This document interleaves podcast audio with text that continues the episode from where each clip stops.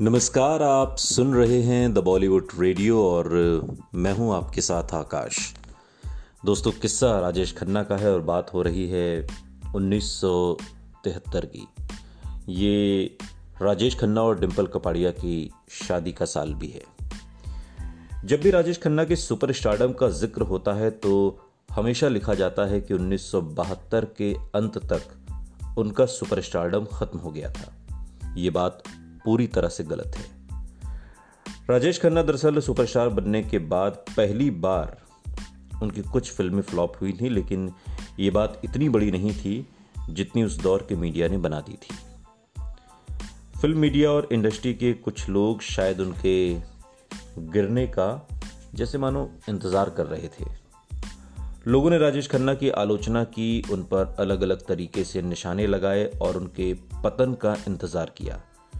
क्योंकि राजेश खन्ना की करिश्माई कामयाबी ने इन सब लोगों की तुलना में उन्हें बहुत ऊँचे मुकाम पर पहुँचा दिया था। जो फ़िल्में फ्लॉप भी हुई, उन्होंने अच्छी कमाई की थी और अपना पूरा खर्च वसूल कर लिया था। हाँ उनकी ब्लॉकबस्टर्स की तुलना में ये काफ़ी कम चली थी।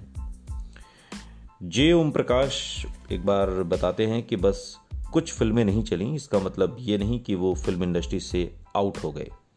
सच तो ये है कि उन्होंने इसी दौर में बड़े बजट की कई फ़िल्में साइन की थीं। फ़िल्म बिज़नेस से जुड़े हम लोग जानते हैं कि यहाँ हर शुक्रवार किस्मत बदलती है। हमें पता था कि बस कुछ ही समय की बात है। राजेश खन्ना एक बार फिर ज़बरदस्त वापसी करेंगे। राजेश खन्ना ने खुद कबूल किया कि अपनी सफलता के चरम पर उन्होंने परिप्रेक्ष्य खो दिया था। और उन्होंने ये माना कि वो अपने स्टाइल और एक्टिंग को दोहरा रहे थे।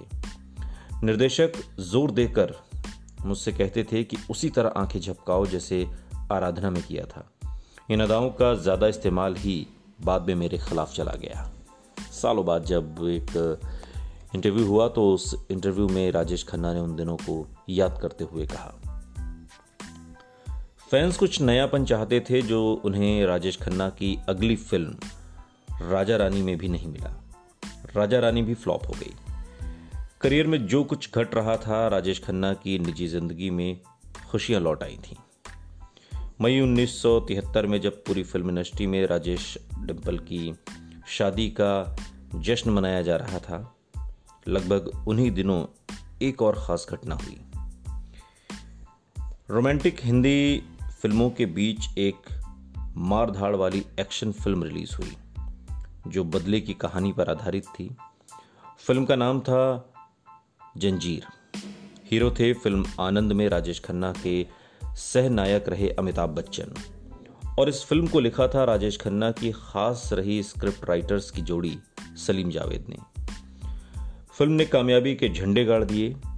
इसी के साथ हिंदी सिनेमा को एक नया नायक मिला।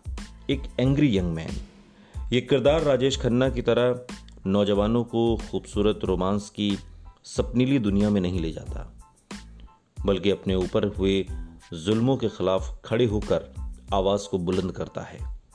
अपने नफासत भरे गुस्से से ये एंग्री यंग मैन रोमांटिक कहानियों में डूबे दर्शकों जैसे याद दिला रहा था कि और भी गम है ज़माने में मोहब्बत के सिवा। सुनते रहिए। द बॉलीवुड रेडियो सुनता है सारा इंडिया।